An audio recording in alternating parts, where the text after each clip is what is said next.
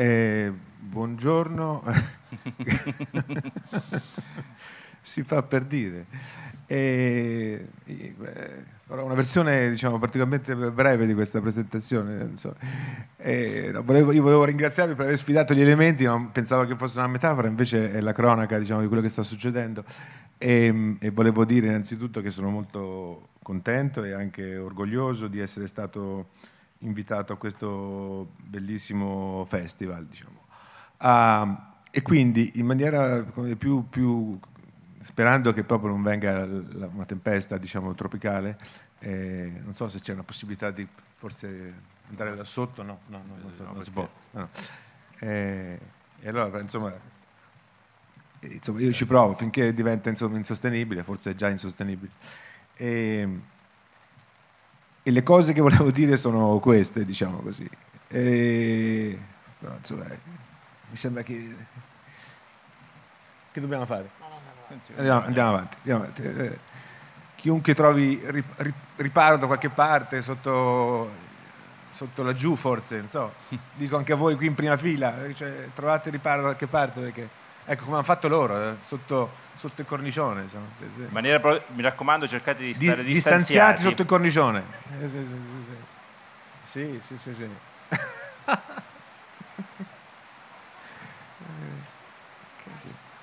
una puntualità, una puntualità straordinaria.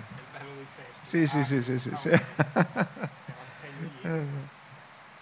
Allora, chiederei comunque uh, alla regia, diciamo così, di, di, lanciare le slide. Ecco, perfetto. I più fortunati laggiù potranno, potranno vederle, diciamo. E allora, facendo finta di niente, diciamo, questo, questo, è il, il tema diciamo, di, cui, di, cui, parleremo, di cui mi hanno invitato a parlare. Uh, questa persona che vedete qua, i fortunati che possono vederla, questa specie di cappuccetto rosso, è un uh, rider, uno di quelli che porta il cibo a, a domicilio. E questa foto così bella è stata scattata da una ricercatrice a Bologna, quindi non lontano da qui. Cioè, c'era questo rider che portava, non, non, con la pioggia come voi fortunati, ma con la, con la neve portava del, del, pranzo a domicilio. E, e da qui parte questa chiacchierata che era prevista in un prologo, tre atti e un epilogo, diciamo così.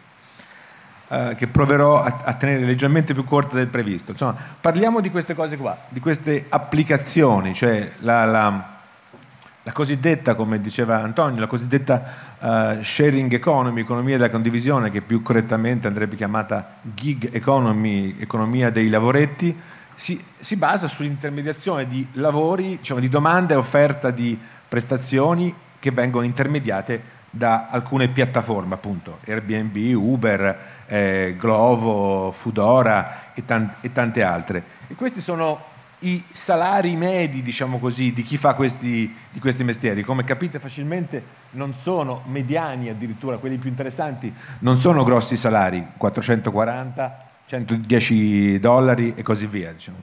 Sono più che lavori, appunto lavoretti che servono per arrotondare, altra parola chiave di questa di questa epoca.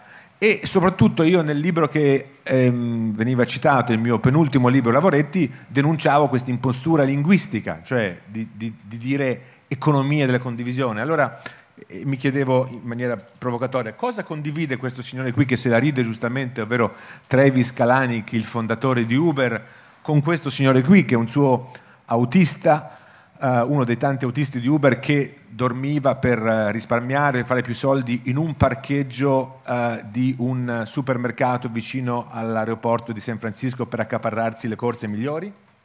Ecco, niente, non condividono niente. Uno, uno vale all'incirca, diciamo così, 7 miliardi di dollari, quello sulla sinistra, e l'altro lavora 12, 13, 14 ore al giorno. Allora, la, la parola chiave non è condivisione, ma è quest'altra parola chiave, è disperazione inteso come disperazione economica e ha a che fare con un periodo storico molto, molto facilmente individuabile che è quello che ha a che fare con i, la crisi dei subprime e questi ragazzotti baldanzosi che sfortunatamente per loro sono stati costretti a fare le valigie di cartone per andare via da, da Lehman Brothers quando Lehman Brothers è finita. Quindi con un periodo storico molto molto uh, facile da individuare quello della grande recessione. Allora, il primo dei tre atti, perché sono tre atti che coincidono con tre date, tre date chiave, diciamo così, in cui le crisi hanno causato dei cambiamenti nella società così come la conosciamo.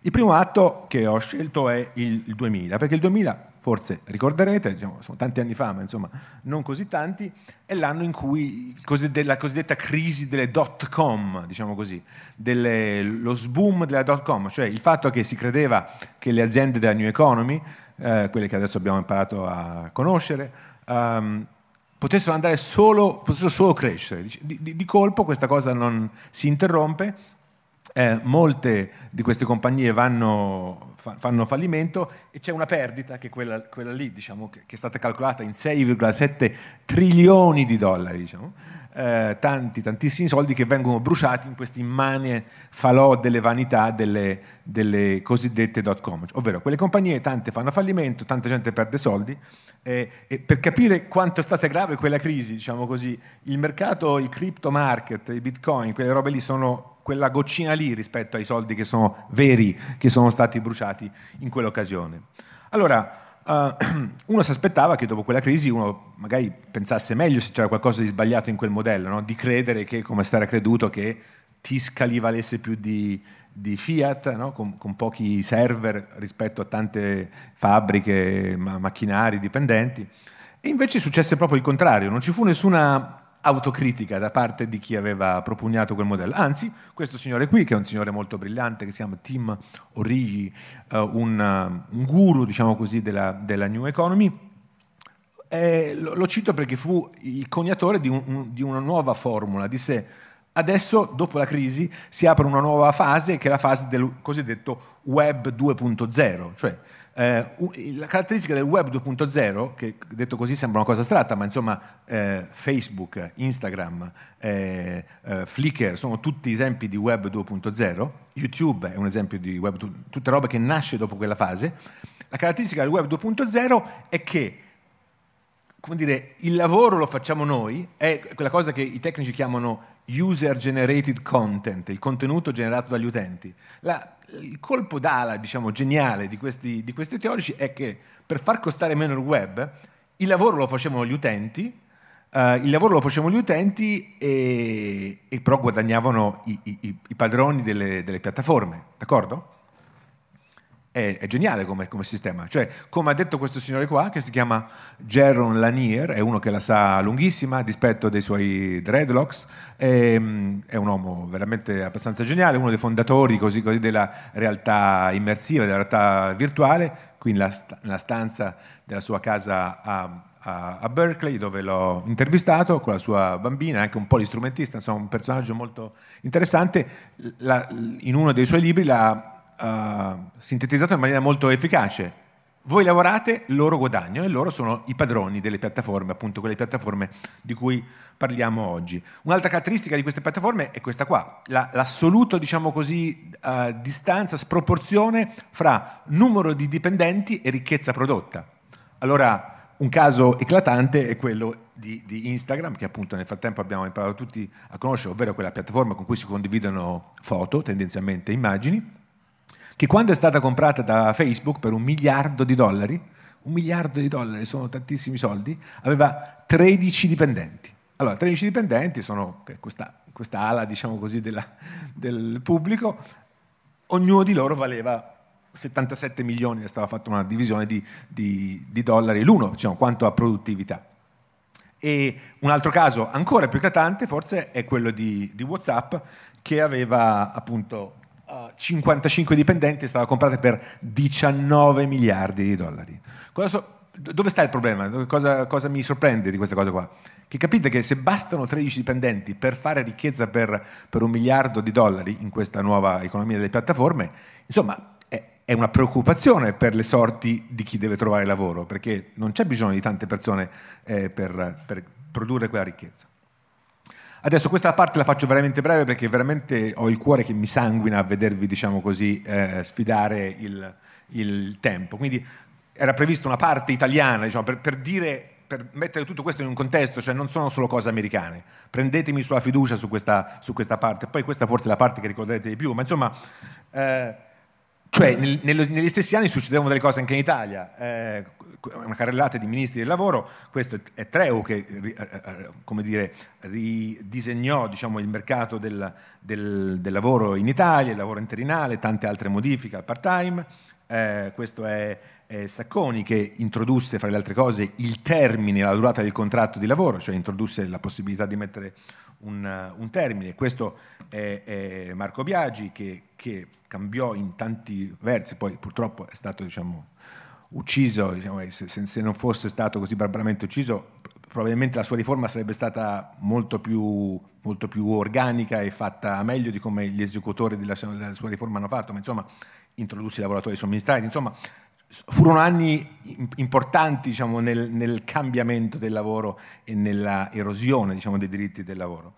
Ma questo diciamo, la, la, sbrigo così per motivi diciamo così, di, di, eh, climatici. No?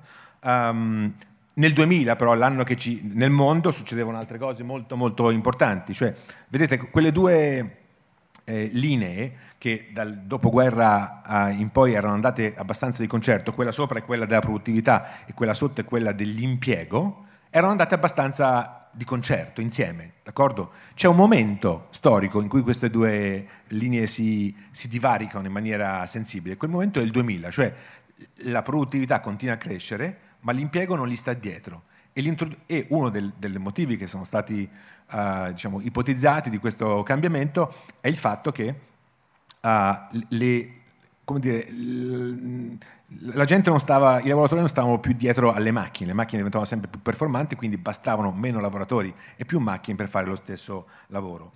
Il 2000, lo stesso anno, succede un'altra cosa, di altre due di, eh, linee diciamo così, che, si, che, si, divaricano allo stesso modo, questa volta sono sempre la, la produttività, ma il, il, il, pagamento, cioè come dire, la produttività continua a crescere, ma il, la quantità di soldi che vengono pagati ai lavoratori non cresce più, non sta indietro agli aumenti della produttività. Quindi c'è un, una cosa che i tecnici chiamano il disaccoppiamento fra produttività, occupazione e salario. Cioè una cosa grave, non era mai successa, cioè prima cresceva la produttività e crescevano i salari. A un certo punto questa cosa non funziona più.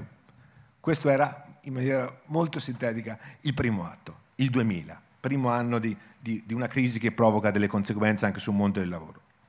Il secondo atto, a noi più vicino, è quello che avevo solo accennato prima, è il, 2000, il 2008, il, cioè 2007-2008, la, la cosiddetta grande recessione. Succedono molte cose molte cose che hanno delle conseguenze sia sui, sui ricchi, su, sulle classi privilegiate eh, e sui poveri. Adesso dico brevemente quello che è successo sui ricchi. Succedono delle cose che probabilmente vi, vi faranno diciamo, suonare un campanello anche sul, sul presente, diciamo, sulle cose che stanno accadendo adesso, ma insomma uh, ogni cosa a suo tempo. Succede che per salvare l'economia, cioè per defibrillare diciamo così, l'economia, soprattutto l'economia americana, ehm, la Banca Federale ehm, eh, Americana fa una cosa che si chiama stimulus, diciamo, stimola l'economia con, con bazzucate di, di, di, liquidità.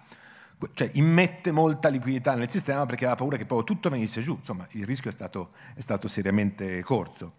Allora, i ricchi i soldi ce l'avevano lo stesso, diciamo, poi soprattutto c'erano delle, questa azione della, della, Banca Centrale Americana ha fatto sì che fosse, non fosse conveniente investire sulle obbligazioni di lungo termine, scusate se dico le cose un po' tecniche ma cercherò di renderle più potabili possibili, e diventava conveniente investire, proprio come adesso, nel momento in cui stiamo parlando, investire sulle azioni, perché rendevano di più. C'era una specie di paracadute eh, federale e, come dire, eh, conveniva investire sulle azioni, ma su quali azioni? Visto che il mondo era venuto giù, cioè nel senso eravamo nel, nel pieno o all'indomani della crisi.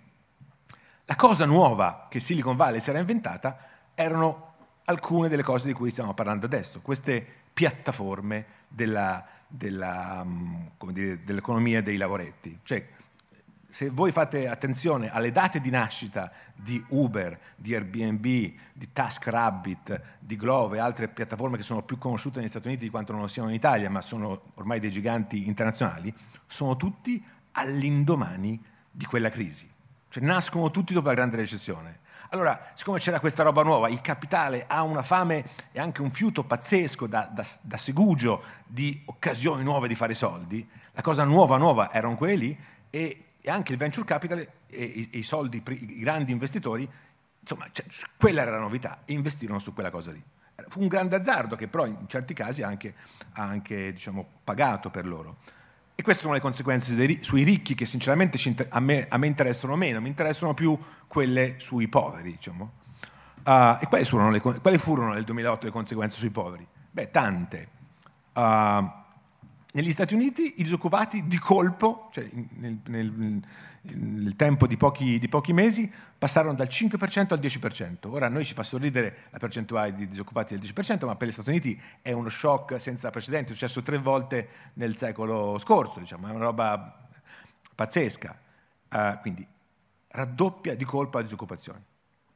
Uh, aumentano in maniera radicale, cioè vengono dimezzati i risparmi privati degli americani, che già sono molto pochi rispetto ai nostri, perché gli americani insomma, arrivano veramente mese a mese, tranne quelli molto ricchi che possono andare avanti del, dei secoli senza lavorare, ma insomma sono una minoranza, e, e, e quindi si intaccano anche, cioè si, si fanno molti più debiti.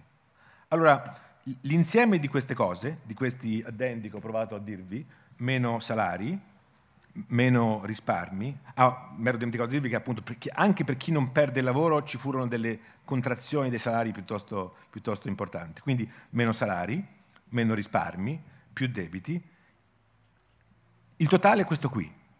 Uh, cosa sto cercando di dire? Che se tu hai perso il lavoro o non hai perso il lavoro ma ti hanno ridotto lo stipendio e comunque hai dimezzato, insomma se sei messo male, non è che è proprio il momento ideale per essere schifiltoso rispetto a un lavoretto che ti offrono. Cioè, se quello che c'è, come dire, in tavola è fare l'autista di Uber, anche se hai 60 anni e prima hai fatto l'ingegnere dell'IBM, però non c'è più quel lavoro lì, lo prendi, non c'è tanto, diciamo, tanto più in un posto abbastanza selvaggio, perdonate la semplificazione come negli Stati Uniti, in cui veramente basta poco per, per, mettere totalmente fuori asse il tuo equilibrio finanziario, basta un tumore per dire, cioè te ti ammali, sei coperto male dall'assicurazione, insomma un evento così ti può, ti può, quindi a quel punto prendi qualsiasi cosa, d'accordo?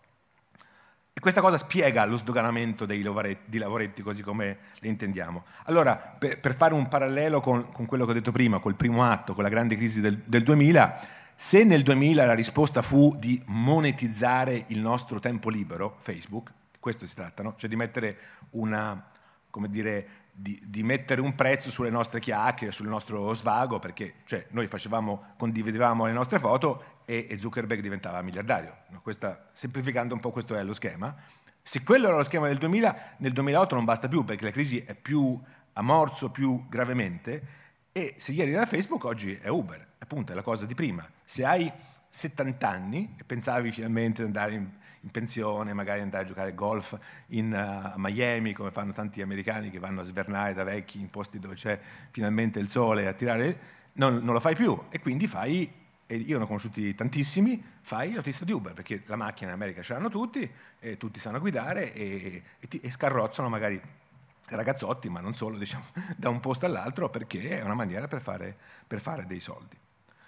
Anche, dire, anche in Italia in, in, quegli anni succedevano altre cose, succedeva per esempio il referendum di, di Pomigliano, di Muriafiori, dove come dire, con uno strappo rispetto alle reazioni sindacali venivano così imposte di rinunciare per mantenere il lavoro, si rinunciava a tutta una serie di diritti acquisiti, una, che, una prassi che poi fa a scuola, perché Sacconi, nel suo secondo giro come, come ministro, introduce la possibilità con contratti privati di derogare al contratto nazionale di lavoro.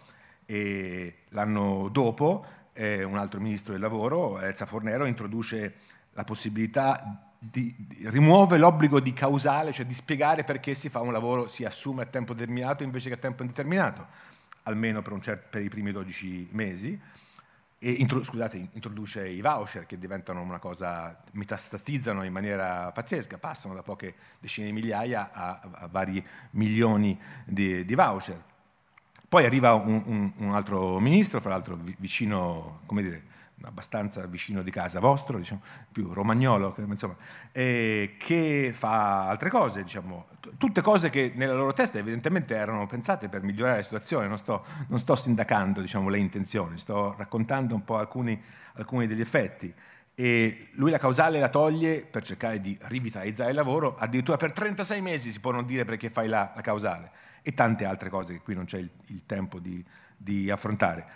Ho messo due date sotto, sotto poletti perché le prime cose che vi ho appena detto le fai nel 2014, poi nel 2017, nel, nel giro successivo, si rende conto di che forse erano andati troppo, troppo, in là con la deregolamentazione del mercato e alcune cose, alcune cose le, le, toglie, come dire, in qualche modo si accorge del, dell'errore. L'effetto di tutte queste misure, diciamo così uh, brutalmente riassunte, è che gli italiani, cioè, prima il mondo era molto semplice, no? c'erano quelli che lavoravano e stavano decentemente bene e quelli disoccupati che stavano male. Questo era prima, poi succede una cosa nuova, che sono i working poor, cioè i, i poveri che lavorano, cioè gente che ha un lavoro e tuttavia fa fatica ad arrivare alla fine del mese. E, e, e indovinate, avete già indovinato perché c'è scritto, chi sono i, i primatisti, diciamo così, europei dei working poor, sorrido ma non c'è niente da ridere, siamo, siamo, siamo noi per tutta una serie, tutta una serie di motivi. Uh, e siccome il titolo che mi hanno, insomma, abbiamo concordato per questo um, discorso è appunto il web come, come capitalismo estrattivo, no? c'è questa dimensione proprio come, come il petrolio, come cioè qualcuno, la piattaforma che estrae del valore da, da qualcos'altro, in questo caso il lavoro delle persone. E c'è una dimensione un po' neofeudale in questa, in questa, in questa cosa qua. E, e il neofeudalesimo mi è venuto in mente... Uh, facendo qualche tempo fa un servizio su chi lavora nei supermercati, una grande distribuzione organizzata, quindi non piattaforme così particolarmente tecnologiche, ma insomma avevo fatto un servizio su chi lavora gli scaffalisti notturni no? a, a, Roma, probabilmente sarà, anche, sarà, così anche qui, ma una cosa, eh, finché non, l'ho visto non ci credevo, il 90% degli scaffalisti notturni, quelli che tipo di notte, quando nessuno li vede, entrano nei supermercati aperti tutta la notte e riforniscono gli scaffali, cambiano le cose, sono filippini a Roma. Cioè proprio la... Mm, adesso non ho proprio le statistiche precise, non so se sono il 90%, ma la stragrande maggioranza. E la cosa sorprendente è che fra lavoratori, cioè uno stesso supermercato, anche catene celebri, diciamo, uh, quelli assunti regolari prendevano circa 10 euro all'ora, poi vedevi gli interinali, che in teoria devono prendere lo stesso stipendio, però non fanno carriera, non hanno scatti, hanno molti meno diritti, uh, quindi prendevano la stessa cifra ma dire, con, una, con, una, possibilità di carriera infinitamente più piccola. E poi c'erano quelli assunti dalle cooperative, quelli diciamo così, che facevano il lavoro di notte, tipicamente questi filippini, che spesso pigliavano per fare lo stesso lavoro, cioè avevano la stessa maglietta, se tu li vedevi dal di fuori non ti rendevi conto che erano persone diverse, sembravano come dire, tutti dipendenti del suo supermercato, che ne prendevano 5 all'ora o anche meno per fare un lavoro molto molto ingrato, perché alcuni di questi entravano a mezzanotte o alle 11, si facevano turni di 4 ore e poi dovevano tornare a casa, insomma un lavoro che non vorremmo fare. Siamo al terzo atto, eh? quindi vuol dire che fra un po' smetterà di piovere. E, ehm, e il terzo atto è quello che ci, ci, riguarda più da vicino. Il terzo atto siamo noi, diciamo così, è il momento in cui stiamo vivendo, perché c'è una logica molto ben spiegata da Naomi Klein, che si chiama, con una formula molto felice che lei ha inventato, ovvero della, della dottrina dello shock, la shock doctrine, per cui, questo era già stato detto, era stato detto anche da, da Churchill tanti anni prima in un'altra accezione, cioè mai sprecare una buona crisi, diciamo. Cioè, le crisi sono i momenti ideali per fare dei cambiamenti che prima sarebbero stati impossibili. Ci sono molti esempi di questo, di questo fenomeno, ma uh, noi stiamo sul, sul, nostro punto. Allora, la crisi che stiamo vivendo, quella cosa lì che, che ci obbliga a avere queste mascherine, e dico in maniera sacrosanta, ci obbliga a avere le mascherine, però insomma no, non si può dire che sia piacevole stare distanziati, ognuno, um, è una crisi che in confronto alle quali quella del 2007-2008, che già ci sembrava una gran crisi, era una barzelletta. Cioè, questa è, una, è, la crisi più crisi che almeno nei miei 52 anni di vita abbia mai testimoniato. Diciamo. Allora, verosimilmente c'è da aspettarsi che questa crisi partorirà delle cose, almeno diciamo, dell'entità di quelle che ha partorito quella del 2007-2008 e del 2000, ma, ma forse di più. Diciamo. Eh. Questa è la mia piccola previsione, posso essere sbagliato, poi ci rivediamo qui fra due anni magari col sole e guarderemo se, se è andata così. Insomma, alcuni avvisagli ci sono. Il Fondo Monetario Internazionale dice che sarà la, la recessione più, il calo di PIL più grave dalla grande, dalla grande depressione, diciamo. non, non, non, entità diciamo così, uh, sospette di simpatie socialiste, diciamo, il Fondo Monetario Internazionale, o altrimenti la disoccupazione è la peggiore, il calo dell'occupazione è stata la peggiore da, dalla, dalla, grande recessione, cioè siamo arrivati al 14%, vi ricordate prima che avevo detto che erano arrivati al 10%, che era già una cifra bestiale? Bene, negli Stati Uniti siamo al 14% di disoccupazione, che per loro è senza precedenti, bisogna andare indietro al 29%, cioè stiamo parlando di furore, cioè di quelle cose lì, cioè è, è una cosa pazzesca. Ora, è abbastanza chiaro che una roba del genere provocherà delle conseguenze anche sul mercato del lavoro, le sta provocando. E allora a un certo punto questo signore qua, che è il fondatore di TaskRabbit, c'è un'ironia in questa vicenda, TaskRabbit è una piattaforma che vi permette, se non avete voglia, tempo, di montare il vostro mobiletto dell'IKEA, chiamare uno, ve lo monta lui, voi lo pagate, o se non avete tempo e voglia di fare la fila per entrare al supermercato, col, col Covid chiamate uno, la fa per conto vostro e vi porta le cose. Insomma, quindi il fondatore di questa roba qua, di una piattaforma, lui stesso dice che mentre l'ultima recessione ci ha dato la gig economy, il Covid potrebbe, potrebbe, aiutarci a reimmaginarla. Siccome questi signori hanno questa straordinaria, invidiabilissima caratteristica di essere proprio ottimisti anche sotto i ferri, se gli togliessero proprio una cosa gravissima dal, dal corpo continuerebbero a essere ottimisti, lui è convinto che questa cosa qua aiuterà, ci aiuterà a migliorare gig economy. Io, che sono invece di un altro, cioè un altro diciamo, assetto mentale, sono un po' più dubbioso che ci aiuterà a migliorarla. Io penso invece che questa cosa qui ci porterà delle altre sorpresine che adesso non sono in grado di rivelarvi, ma insomma magari fra due anni le vedremo tutte insieme. Per esempio ci ha portato questa cosa qua, no? che sappiamo tutti che cos'è, uh, cioè ci ha, portato lo smart working. Allora c'è una piccola euristica, una regola generale per capire dei fenomeni, ovvero che quando si usano delle parole inglesi facilmente traducibili a, a, a tematiche di lavoro c'è sempre da mettere mano alla pistola, perché cioè, cioè, è, sempre sospetta questa roba. C'è una lunga lista, non voglio adesso entrare in polemiche politiche spicciole diciamo, di, questo, di, questa affermazione che ho appena fatto, ma quando tu puoi tradurre... Uh, eh, l'atto sul lavoro con Jobs Act, allora forse cioè, insomma, è una maniera così per indorare una pillola, per dire. No? E, ehm, e, così eh, ci ha regalato il, il, smart working, che può essere smart o può essere dumb, a seconda di come si fa, a seconda del fatto che se uno può farlo da da, in una casa sul mare in Maremma eh, può essere molto smart, ma se invece ti chiamano tutto il giorno, in quella stessa casa, ti chiamano tutto il giorno dalla mattina alla sera, quando te sei a pranzo, finalmente stacchi eh, e ti chiamano anche in quel momento lì e devi fare, allora diventa meno smart, cioè dipende da come sarà, come dire, in, implementato.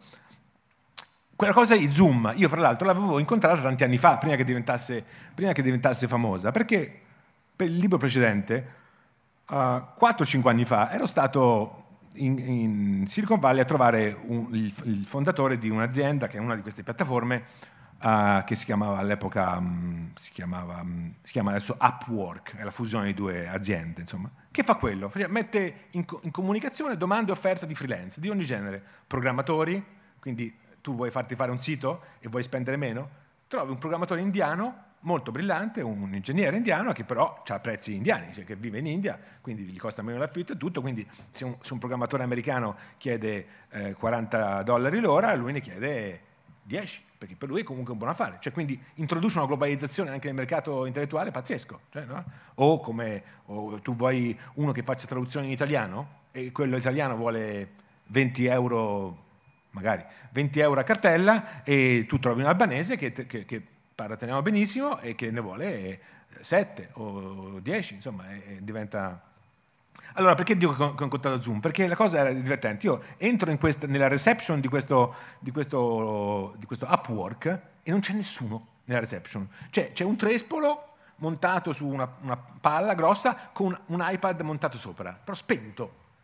E io cioè, ero lì per un appuntamento con l'amministratore delegato, ma nella reception non c'è nulla se no sto trespolo. Dopo pochi secondi il trespolo si anima e esce fuori dall'iPad una signora di una certa età, eh, gentilissima, che mi dice, ah, sei italiano? Eh, sì, sì, ti aspetta. Ah, Silicon Valley, sono, Silicon Valley sono straordinari, diciamo, ma non avevo ancora capito niente. Perché poi quando chiedo all'amministratore delegato, ah, simpatica quella cosa lì che avete la receptionist virtuale, lui mi dice, ah sì sì, la signora tal dei tali, sì sì, lei lavora da Boston. Allora, avete presente, no? La California sta qua, Boston sta qua, ci sono otto ore di aereo nel mezzo. E ho detto, che strana cosa, voglio dire. E, ehm, e no, no, questo non era ancora niente, perché lavora da Boston, da casa sua, quindi lei lo smart working lo faceva 5 anni fa, e, e, fa anche da receptionist per l'altro nostro uh, ufficio di San Francisco, perché questo posto è nella Silicon Valley, vicino a San Francisco, ma non a San Francisco, due città diverse. E, e poi questo qui, bello, bello garrulo, mi fa, così, con uno stipendio, facciamo due, due cose. Che non fa una piega, però cioè, se quello è il futuro dello smart working, per cui una persona fa, controlla, eh, a quel punto io ho detto, ma perché se questo avesse avuto 5 uffici poteva fare con uno stipendio faceva 5, 5 receptionist, perché non è che i receptionist sono sempre, come dire, hanno dei tempi vuoti e così non c'è più tempi vuoti e in maniera dire, parossistica rispondi alle richieste, ah vai, cioè insomma, eh, questo potrebbe essere un, un, futuro smart working, cioè eh, molto meno smart, per dire, no? Nel frattempo questo Eric Yuan, che ancora non è molto famoso ma diventerà, è il signor Zoom, è il signor Zoom che, che in questi ultimi ultimi mesi ha, ha visto diciamo, crescere in maniera piuttosto significativa le, il valore delle proprie azioni. Stanno, succe- stanno succedendo delle cose in questo, in questo, periodo e stanno succedendo perché c'è un altro signore che, che, è il fondatore di Amazon che nel frattempo anche per il lockdown in un giorno ha visto aumentare di 16 miliardi il, proprio, il valore della propria azienda. Nel frattempo però eh, i fattorini, cioè quelli che fanno le consegne, le consegne diciamo così, del, del, dei pacchi, sono, sono, telefoni attaccati a, a, degli, a, degli, alberi, e non è una follia, è una cosa nuova che succede, uh, soprattutto, questa, cosa, questa foto è stata fatta nei dintorni di Chicago, per cui per accaparrarsi le corse, cioè, perché ormai Amazon non ce la fa più a, a consegnare tutto in proprio, no? quindi si rivolge a tanti anche fornitori esterni, gente che ha una macchina che diventa eh, fattorino, li attacca, diciamo così, fisicamente vicino ai centri di smistamento Amazon o a, ai negozi Whole Food, che è un supermercato che Amazon ha comprato molto chic, perché così il sistema automatizzato che dà gli ordini capta il segnale più vicino, eh, come succede diciamo negli acquisti di borsa automatizzati, se tu hai il segnale più vicino al mercato, se, se quello che prima si piglia la corsa, e poi questo qua smista le corse e altre cose. Quindi questo è abbastanza, è tutto, cioè, questo è un, un, possibile futuro abbastanza inquietante. Diciamo. Allora, l'epilogo, che sarà lunghetto ma ce la faremo, eh, adesso siamo ancora nei tempi. Uh, libro, il sottotitolo del libro precedente, Lavoretti, era questo qui, eh, perché la sharing economy ci impoverisce tutti. Allora, uh, questo signore qui, che a un certo punto canta, ah, non si sente l'audio lo dico alla regia, adesso vi riassumo io. Se si può far sentire l'audio sarebbe bello, uh, perché dopo ci sarà un audio più interessante. Ma insomma, insomma, intanto adesso lo riassumo io l'audio di questo qui. È uno spot, diciamo così, di, di Uber, di uno che dice com'è bella la vita con Uber, e, e diceva... Um, Uh, working chilling, working chilling, cioè un po' lavoro e si vede le foto in cui lavora, che è contentissimo anche mentre lavora, ma è indistinguibile dal momento in cui si diverte, perché un po' è con la figlia, un po' è con la moglie, un po' gioca a biliardo e lì si riposa. Cioè, quello che stava cercando di dire questi bravissimi dire, esperti di marketing de, di Uber è che col tocco di un, di, un, di un, dito io decido se accendere l'app o spengere l'app. Accendere l'app, quindi voglio lavorare quando mi, mi viene l'uzzo di lavorare e quando voglio riposarmi spengo l'app e mi devo che detta così è meravigliosa, diciamo, peccato che questa cosa qui, raccontata così bene dai migliori pubblicitari della Silicon Valley, ha degli effetti collaterali. Ora, questa cosa è complicatissima, ma invece la, la, la, la rendo così più comprensibile. Qual è la caratteristica di Uber e di Airbnb? Uh, e che sono, ma anche di tante altre di queste piattaforme, quasi tutte, di essere dei campioni olimpionici di elusione fiscale. Elusione fiscale è la maniera gentile, diciamo così, da personcine per bene, di dire non pagare le tasse. No, è legale, quindi il motivo per cui non vanno in carcere è quello lì, perché è legale, quindi fanno, stanno facendo quello che possono fare, quindi non è un problema legale, è un problema morale. Diciamo. Allora, come, come funziona il, il meccanismo di Uber e anche di Airbnb?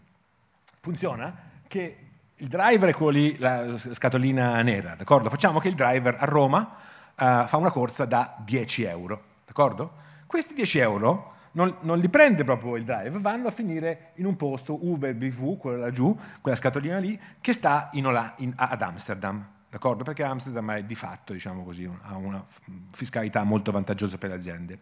Uh, quindi i 10, 10 euro quella scatolina lì ne rimanda indietro 10 euro meno il 25% di commissioni all'autista, quindi rimangono 7,50 euro all'autista e 2,50 rimangono lì, d'accordo? Quindi l'autista è a posto e decide lui se dichiararli alle tasse o meno, quello è un problema dell'autista, un problema diciamo così individuale. Quello che ci interessa sono quei 2,50 euro che rimangono ad Amsterdam, no? 2,50 euro per soldi che sono per ricchezza generata a Roma però, d'accordo? Quindi quei soldi lì non rimangono in Italia. Allora, 2,50 euro la scatolina lì la, la, trasferisce a una sua sussidiaria sempre olandese che però sta nello stesso palazzo. È un palazzo con tanti indirizzi in cui stanno tutti lì. Tutte queste scatoline che sembrano cose diverse stanno tutti nello stesso indirizzo di Amsterdam, d'accordo? Quindi questi 2,50 euro, il 99% dei 2,50 euro vengono trasferiti a un'altra scatolina e vengono trasferiti come royalty, come diritti d'autore. Perché questa stranezza? Perché i diritti d'autore sono esentasse, non ci si paga le tasse allora, sul 99% dei soldi che prende Uber, sulla corsa originata a Roma, quindi soldi che dovrebbero restare a Roma, non ci paga le tasse. Paga le tasse sul restante 1% di quel che prende, che è un po', è un po pochino, diciamo. No? Poi si potrebbe fare altri ragionamenti su queste cose qui, ma insomma non è, non è il caso. Poi ci sono altre contraddizioni abbastanza coscienti, ci sono state decisioni di tribunali inglesi che dicono ad esempio che la pretesa di Uber di dire uh, Uber chiama i propri guidatori, non li chiama guidatori ma li chiama partner, come una cosa romantica, diciamo così, no? Cioè loro non è che lavorano, per, lavorano insieme. Ora eh, avete visto quanto hanno in comune Travis Kalanick e il guidatore di Uber, no? Eh, però un, un tribunale eh, londinese ha, ha, ha, stabilito, per esempio già qualche tempo fa, che non è proprio così, che, che, e soprattutto che non solo parte, ma come dire, la presunta autonomia è molto scarsa, perché Uber decide tutto, e, e decide il prezzo che viene praticato, il tragitto, come fare le cose, quindi insomma... E va bene, e, e questa era una, co- era una, cosa. Airbnb, che è il mio ultimo dire, interesse, è, è un'altra cosa. Adesso andrò molto rapido su questo, non vi faccio sentire l'audio di del, questo ex presidente del Consiglio che diceva che il futuro dell'economia italiana poteva essere ad esempio quella di, di Airbnb e dava del tu al fondatore perché apparentemente l'ha conosciuto in California per qualche ora, diciamo qualche anno fa, e, e poi diceva un'altra cosa, non funziona comunque l'audio, se fosse, potesse funzionare per dopo sarebbe bello perché ci tenevo all'ultimo audio, e dice Uh, e diceva anche un'altra cosa, diceva ad esempio che non bisognava mettere, finché era lui primo ministro, non bisognava mettere delle nuove tasse, tantomeno su Airbnb. Pensate che il PD, il partito di cui lui era il capo, diciamo, aveva proposto una, una tassa molto scontata su Airbnb, ovvero una cedolare secca al 21%, che era un favore a, Airbnb, a, a, chi affittava su Airbnb, e lui aveva detto no, no, no, no finché ci sono io, niente, cioè, no, non capendo che quello era uno sgravio invece che più una tassa, ma insomma lasciamo perdere, non, non, è, il, non è il caso di parlarne, tantomeno nei giorni in cui si vota come oggi.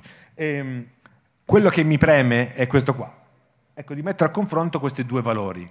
No? Cioè, vedete, uh, in Francia, il secondo mercato mondiale di Airbnb, ancora pochi anni fa, Airbnb pagava di tasse 83.000 euro, che sono quanto un più fortunato dei, dei, spettatori, qui forse paga da solo, c'è uno che guadagna bene nel pubblico, 83.000 euro di tasse le paga lui, diciamo, cioè uno guadagna molto bene, ma insomma. Ehm, tutta Airbnb nel suo, mercato, nel suo secondo mercato mondiale pagava 83.000 euro di tasse e quelle invece sono le tasse che pagavano i, gli, gli, alberghi diciamo, in Francia nello stesso anno, 3,5 miliardi di tasse, che come ci si possono fare delle cose con 3,5 miliardi di euro, 83.000 euro dal punto di vista della fiscalità generale sono niente. Diciamo. Uh, e allora, Detto tutto questo, quindi abbiamo un problema diciamo, di tasse. Ah, grazie. Ah, però questo non, c'entra nel mio telefono. No, no. No, va bene. Pensavo che l'HDMI funzionasse anche col, col, con l'audio. Co- come ho detto, va benissimo, nessun, nessun problema. No, no, no, grazie per averci provato. No, non è grave, era una, era una stranezza finale che vi riassumerò io. Grazie comunque allora, alla, alla, alla, luce di tutto questo, un'altra piattaforma è possibile? A un certo punto, quando avevo scritto il libro precedente, sembrava di sì, eh, e cita- facevo queste citazioni, le sono andate a, ri- a, rivedere prima di venire qui per vedere che fine avevano fatto, cioè di piattaforme meno predatori, meno estrattive, che restituissero un po'... Cioè, perché io non ho niente contro le piattaforme in sé, non è che, anzi io sono molto proprio tecnologico in astratto, diciamo. bisogna vedere in pratica che, che cosa ne viene fuori. Allora, questa era una piattaforma che faceva anche lì lavori, affittava professionisti, uh, managed by Q, uh, che per un, un, momento ha avuto molta buona stampa, sono andato a vedere e è morta, diciamo. Cioè, l'avevano comprata, poi insomma, cioè, era un'azienda che, il cui vanto era noi siamo una piattaforma mandi, come TaskRabbit, come quelli che, che vi montano la, il mobiletto Ikea a casa, però assumiamo i nostri dipendenti. Non, non ce l'ha fatta, dopo un po'... Cioè, Ship era una piattaforma, anche questa, che trattava bene i propri dipendenti e facevano spedizioni, come Easy uh, Pacco, Easy, uh, Pacco Web, insomma ce ne sono varie anche in Italia, la, la, cui caratteristica è che pagava bene i propri dipendenti e anche lei ha fatto, come è andata con le gambe all'aria, però il suo fondatore adesso si inventa una cosa nuova Uh, L'Ax era un servizio di valet parking, sapete quelli che, che, si vedono nei film americani in cui tu gli dai la macchina, loro te lo parcheggiano così, e, e, sono finiti male anche loro, perché cioè, tutte queste aziende erano, erano, piattaforme che cercavano di trattare e pagare meglio i propri dipendenti, quindi questa è la parte della cattiva notizia. Poi c'era Eden, che è un'altra piattaforma che trattava meglio i dipendenti, invece forse è l'unica che uh, ho visto proprio la settimana scorsa ha ricevuto un finanziamento di, di, un certo numero di milioni di dollari, quindi forse, forse, ce la farà. E poi c'erano piattaforme che proprio nascevano come alternative etiche, diciamo così, di, delle altre, come Loconomics a San Francisco o Copify a, a New York, che però sono andato a cercare, cioè, come sono proprio sparite dal radar, cioè l'ultima notizia di Loconomics, il cui fondatore avevo conosciuto qualche anno fa, è risale che hanno fatto un, un consorzio con un'università locale un po' più sfigata, diciamo così, quindi non, non gli è andata tanto bene. Una cosa che ci riguarda più da vicino è questa, questo tentativo Airbnb, che è il tentativo, fra l'altro, italo-olandese uh, di fare una Airbnb fair, diciamo così, che, che dà i soldi anche alle città, così, eh, che sembra molto promettente, però devo dire con rammarico che annunciano che stanno per partire da almeno tre anni e ancora in verità non sono partiti. Quindi questo diciamo per...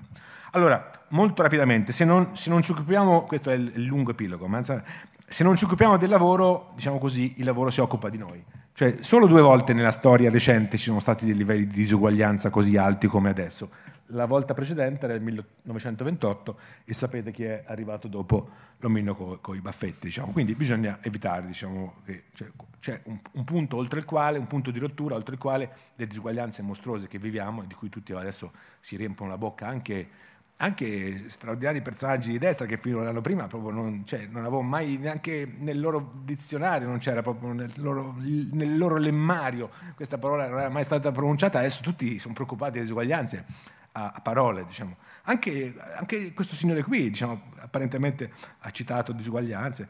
Um, allora, perché, perché, cito questo signore qui?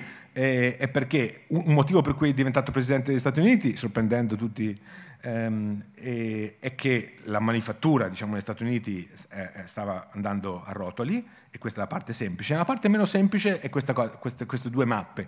Eh, una è la mappa delle vittorie elettorali di, di Trump, che, assomig- che, mi ha ricordato terribilmente quella, l'altra mappa che avevo messo nel libro precedente, ovvero il, la mappa in cui il lavoro pre- prevalente è il camionista. Allora, il camionista è quel lavoro del, della classe media che sembrava al riparo, diciamo così, dall'automazione, no? perché se devi portare del, del, del salmone da, dall'Ohio al Wisconsin ci vuole uno che sia lì fisicamente, non puoi farlo fare a uno che sta in Cina o in Messico, no? ci vuole uno fisicamente alla guida. Ecco, ci voleva, perché la, l'idea, diciamo così, sempre meno astratta, che, che un giorno presto presto non lo so quanto presto, ma insomma che un giorno è, è nell'orizzonte delle cose possibili, che i camion saranno, perché si parla tanto di auto uh, senza autonome, no? ma la cosa più interessante dal punto di vista del lavoro è il camion senza, la, la, la, tecnologia è la stessa, ma gli effetti sul lavoro sono devastanti, perché parliamo di milioni di persone negli Stati Uniti. Allora, per la prima volta anche i camionisti si sono preoccupati del loro lavoro, cioè che,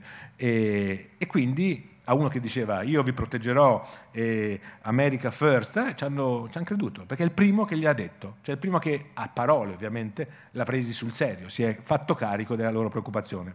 Anche in Italia, queste sono slide vecchie, ma insomma uh, i rapporti fra, fra PIL e disoccupazione e vittoria elettorale sono abbastanza chiari, cioè il Movimento 5 Stelle ha, avuto il suo exploit in un momento in cui, in cui appunto il reddito di cittadinanza è stato non sto valutando, sto solo mettendo in fila i fatti, cioè è stato il grande asso nella manica di un paese impoverito e di gente che ha detto ci pensiamo noi, ci facciamo carico delle vostre preoccupazioni. Allora, da allora qualcosa si è mosso, questo purtroppo è una storia triste di un signore in Inghilterra che, che soffriva di diabete, a un certo punto no, non più giovane aveva trovato lavoro come corriere diciamo, nei, nei pacchi Amazon e dintorni, a un certo punto aveva chiesto un permesso, gli avevano dato come dire, non tanto volentieri, poi doveva fare altri controlli, insomma aveva saltato un paio di controlli, poi è morto. Ora non sto dicendo, sarebbe probabilmente morto lo stesso, ma insomma a me l'idea che uno di 60 anni debba chiedere permesso e proprio preoccuparsi, che se prende due giorni di permesso è troppo, eh, perché non può andare a fare i controlli per il diabete, è una cosa abominevole, no? Eh, successo che in Italia questo, questo, ragazzo qui, molto più giovane, è cascato mentre faceva delle consegne in motorino a Milano e gli hanno dovuto amputare un pezzo di una gamba.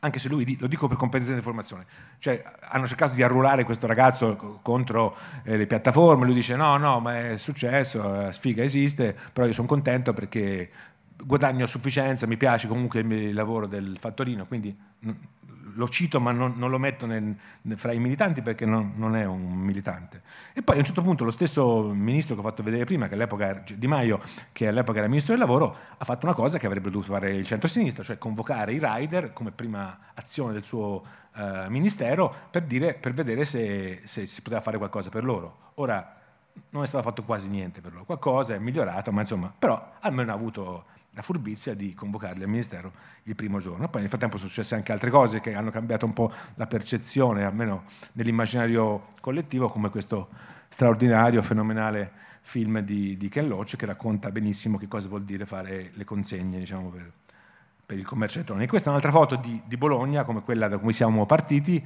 perché a un certo punto i rider sono diventati il vero servizio pubblico. No? Cioè, questa era Bologna eh, vuota, come tutte le città italiane, in cui per strada si vedevano solo, almeno a Roma era così, diciamo, taxi, autobus vuoti e i rider che portavano la pizza o per quelli più sofisticati il sushi a casa, insomma. Eh, e quindi è ancora più grottesco adesso, dopo tutto quello che è successo, cioè, come dire, questa dimostrazione plastica di servizio pubblico che, che i rider siano, siano, ancora trattati come sono, tra, sono, sono trattati. Io poi non, ci, non, non è che spingo l'acceleratore sui rider, perché perché mi stavano molto simpatici, però troppo, sono molto bravi a tutelarsi da soli, cioè sono un piccolo sottoinsieme del, del, problema. Lo sanno loro stessi, cioè io sono in ottimi rapporti, soprattutto anche con i rider di Union, Riders Union Bologna, con un piccolo sindacato dal basso che si è formato, ma cioè sono ragazzi svegli, hanno studiato, sono attrezzati, cioè sanno benissimo che ci sono problemi molto più grandi di rider, però i rider sono quelli, come dire, plasticamente che vengono... Allora, per finire davvero, e, e, per tornare al punto iniziale su come questa vicenda sia infarcita di una narrazione tutta sbagliata, cioè tutta truffaldina. Eh, e finisco con questa cosa qua che mi riporta anche all'attualità, diciamo così, editoriale, almeno per quanto mi, mi riguarda. Questo qua è uno dei tre fondatori di Airbnb. Um, e Brian Ceschi, Brian Ceschi, quello che Renzi diceva, ho conosciuto Brian, come se come se tutti conoscessero Brian, poi stavamo già del tu, diciamo la prima volta che stavano conosciuti, non so, forse usa così. E, ehm, e, questo Brian durante il Covid ha detto delle cose molto, ha fatto questo videomessaggio, ne ha fatti più di uno da questa casetta che non corrisponde al suo, diciamo, cioè, insomma, al suo valore di, di, conto corrente, perché lui ci tiene anche a dire che lui ha sempre affittato casa sua e continuerà a farla. Ora, credete, voi credete che uno che ha il cui patrimonio personale è valutato nei dintorni dei 4 miliardi di dollari, abbia voglia di affittare casa sua, ti do le chiavi, scusa così, il, il, il phone lo trovi a destra, cioè insomma, però lui la racconta così, che lui gli piace così tanto questa roba che nonostante tutto vuole affittare fino in fondo. In questo video piuttosto toccante lui diceva host, cioè quelli che affittano su Airbnb. Non vi preoccupate, io vi rendo conto che voi avete dei problemi, ma ci sono io, vi aiuteremo in tutti i modi. Eh? E, ehm, infatti a un certo punto Airbnb anche in Italia aveva annunciato questo grande piano di sostegno agli host, perché di, di colpo Airbnb, come tutto, è andata giù tantissimo, eh, e non c'erano più i guest, diciamo. cioè la gente non andava più da nessuna parte, quindi eh, chi faceva affidamento su Airbnb per campare ha visto dei momenti brutti. Ha annunciato questo bel piano di 250 milioni, se non che ho controllato la settimana scorsa, se tu cerchi chi fine ha fatto questo pro, pro piano su, su CNBC, quindi anche qui non, non proprio sulla Pravda, eh, cioè, capisci che di questi soldi a destinazione ne sono arrivati, ne sono arrivati pochissimi. Era una straordinaria dire, operazione di, di marketing, poi magari a un certo punto arriveranno, ma per il momento poca roba. E non solo, aggiungere la beffa al danno diciamo, di questi soldi che non sono arrivati, è uscita sì, questa una polemica piuttosto divertente, eh, se non fosse tragica per chi doveva aspettare quei soldi, che Airbnb ha fatto un'altra uscita, ha detto eh, ci rendiamo conto che il momento è terribile per i nostri host e quindi invitiamo i nostri clienti, cioè quegli ospiti, a contribuire loro, a dare loro dei soldi, delle donazioni alla, ai, ai poveri host che non affittano più. Cioè, ma che è una roba straordinaria. Cioè si chiede a me che ho utilizzato Airbnb di fare una donazione. Ma come? Tu hai 4 miliardi di, di, di patrimonio personale, la, l'azienda Airbnb era quotata 30 miliardi di patrimonio totale e devo fare io l'elemosina a... Cioè io ho un patrimonio veramente molto molto incommensurabile rispetto a, a quello di... Ma perché? Cioè è una cosa che ha dell'incredibile. Uh, e prima di finire con questa signora qui che è mia mamma, ehm, cioè, a proposito di questa narrazione così, così, ridicola, così insopportabile, a un certo punto, esattamente poco prima del, del um, lockdown, io dovevo andare dieci giorni a Austin in Texas, una roba straordinaria, c'è un festival bellissimo che si chiama South by Southwest, una cosa ci aspettavo da, da, una vita, finalmente solo la procedura per iscriversi a questo festival, essere accettato, ci avevo perso mezzo pomeriggio, però ero riuscito, eh, tante interviste, tante storie bellissime, dovevo intervistare anche quello lì che sta, ho scoperto che stava in Austin in Texas, a Wakefield, quello che non crede ai vaccini, insomma c'erano un sacco di storie da fare. A un certo punto però purtroppo succede il lockdown, quindi io devo cancello l'aereo e all'Italia non fa una piega. Certo, c'è il lockdown, quindi capiamo, eh, e mi restituisco tutti i soldi. Scrivo a questa signora, andavo con Airbnb a Austin perché ormai era, Austin era tutta piena da un anno, io non lo sapevo che dovevo prenotare un anno prima, tipo, tipo a Modena, diciamo, durante il Festival Filosofia. Insomma, trovo l'unica cosa decente e anche abbastanza cara, un Airbnb che costava una cifra giusta, che il mio giornale poteva permettersi. Eh, quindi scrivo a questi qui dicendo, eh, scusate, ma eh, qui in Italia, voi ancora non lo sapete in America, ma qui in Italia siamo veramente messi male e io adesso non me la sento di andare dieci giorni negli Stati Uniti che magari quando torno non mi fanno più tornare. E questi qua non fanno una piega. Cioè, questi qua che avevano già sul loro conto, non so, 700 dollari, 800 dollari, non mi ricordo quando, questi, dice, capiamo perfettamente. Cioè, eh, noi non abbiamo lockdown, quindi loro, loro, non erano tenuti ancora in quel momento lì legalmente a restituirmi i soldi. Potevano dire, eh, ci dispiace per te, fatti tuoi, noi i soldi li teniamo. Allora questi qua, che ci campavano che Airbnb, eh, mi hanno ridato i soldi. L'unica parte di soldi che non mi è stata data era la commissione di Airbnb, che erano tipo 100 dollari su, su un totale. A chi ho poi fatto un lungo contenzioso con Airbnb, alla fine sono riuscito a farlo dare come, come buono non erano neanche soldi miei, erano soldi del giornale, ma insomma era abominevole che, tu, che questi qua, i, i, poverini, diciamo, quelli che affittavano, mi hanno ridato tutto senza fiatare, Airbnb che invece ci tiene alla salute dei suoi ospiti, dei suoi host, eh, erano gli unici che mi hanno dato i soldi. Benissimo, questa è la prima parte della storia, e l'ultima parte della storia nei prossimi un minuto e mezzo è che in tutto questo, diciamo, grande coming out finale, ma insomma era già stato fatto nel libro precedente, quindi non, non ho nessun imbarazzo a farlo, è che da quando mio padre è morto, quindi da tre anni, mia madre affitta l'estate un pezzo del suo appartamento su Airbnb. Cioè, cioè due piani, d'estate, sta a Viareggio, cioè, tre mesi estivi.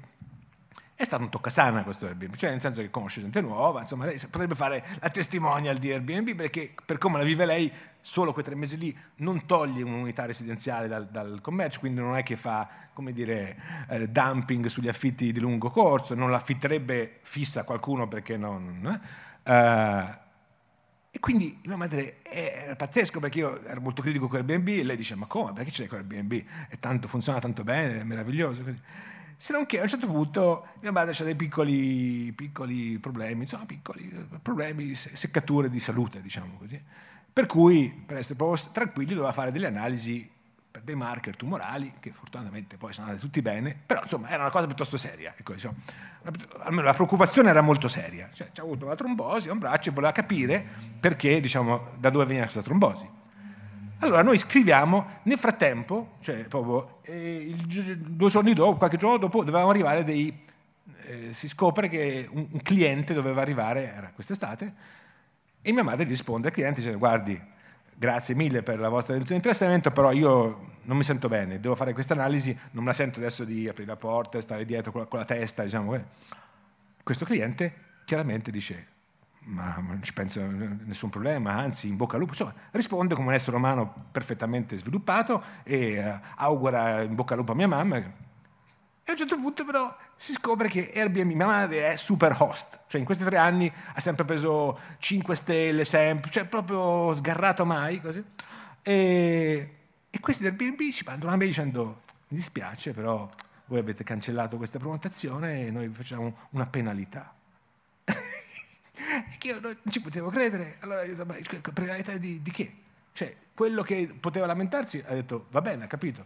A meno che voi mi mandiate i documenti sanitari che comprovino che è tutto vero quello che sta dicendo. A me mi sembra una cosa veramente molto umiliante, però così anche per, per motivi diciamo così professionali volevo mettere alla prova questi, questi, la, la, bontà. È la stessa azienda che ha fatto quel messa- videomessaggio in cui siamo tutti una famiglia, vi voglio bene, il benessere degli host per noi è, è paramount, è la cosa più importante di tutti, 250 milioni di dollari che non sono mai arrivati. È la stessa azienda che, che, che, se sentite parlare di Brian Ceschi, pensate che sia veramente il secondo Brian più buono della storia dopo Brian di Nazareth. Diciamo, è, è, una cosa pazzesca. Cioè, se lo sentite parlare, voi vorreste candidarlo per il prossimo Papa. Cioè, allora, però voleva fare la, la parità a mia mamma, la superostro, non, non, tanto perché mia mamma, ma superostro, una che porca miseria. E, e, ancora, anche lì gli mandiamo i documenti. Cioè, le richieste di cose, marker tumorale, 1, 2, 3, 4, pancreas, eh, e, e loro mi rispondono, una signorina, so, un'entità, perché poi rispondo dicendo, eh sì, però queste analisi non andavano fatte esattamente il giorno del, del check-in, erano tipo il giorno dopo, quindi lei poteva fare il check-in e il giorno dopo fare l'analisi. A che io lì ho alzato le mani, cioè volevo prendere un mitra, dicevo, e ho detto guardate, fate quello che volete, ma questa roba è è mostruoso solo pensare, se pensare che una che deve fare il giorno dopo quattro analisi per vedere se c'è un tumore, ha proprio la testa di fare aprire la testa, e aprire la porta, dare le chiavi, queste sono eh, le lenzuola, queste sono, cioè è una cosa pazzesca non capirlo, diciamo, no? E quindi dopo lì altro contenzioso, diceva, vabbè no, ma eccezionalmente toglieremo questa, toglieremo questa penalità. E poi qui c'era un audio che diceva mia madre, che, diceva, che, che, che invece ci credeva in Airbnb, quindi io, per me non è stata una delusione, è stata una conferma. Mia madre diceva certo è brutto che questi qua non si fermano neppure di fronte a questa cosa qua. E, e niente, c'è un audio che vi, vi, invito a immaginare e poi questo è il, diciamo così, il libro nuovo che in qualche modo incapsula questa specie di mia evoluzione da uno che era terribilmente critico di Airbnb senza se e senza ma, e di uno che in questo libro prova a fare un passettino ulteriore, cioè sulla base di, come punti di rottura, mia madre è una mia amica insegnante di, di scuole medie che guadagna 1450 euro a Roma, che è, uno stipendio, però insomma ci stava stretta e da anni affitto una parte del suo appartamento perché c'è un mutuo grosso, perché ha fatto... Insomma, uh, e questa cosa mi ha messo un po' in crisi e quindi adesso la mia, la mia posizione ufficiale è che continuo a essere un critico proprio alzo zero nei confronti dell'azienda, ma ho articolato il giudizio su, sugli effetti della piattaforma. Cioè, da qui la domanda che tu hai gentilmente diciamo, riassunto, cioè è la nostra salvezza o la rovina delle nostre città? Perché poi si intrecciano tanti altri problemi molto più complessi sull'overturismo e sulla, sulla gentrificazione dei centri storici. Ma insomma, cioè, in qualche modo, anche perverso, Airbnb è un aiuto, diciamo, bisogna affrontare le cose per come sono, cioè bisogna trovare il modo di fargli pagare le tasse, gestire meglio, quindi critica fortissima nei confronti dell'azienda e più, più laico nei confronti degli effetti dell'azienda. E grazie, grazie a voi per essere stati qua, sfidando veramente qualsiasi...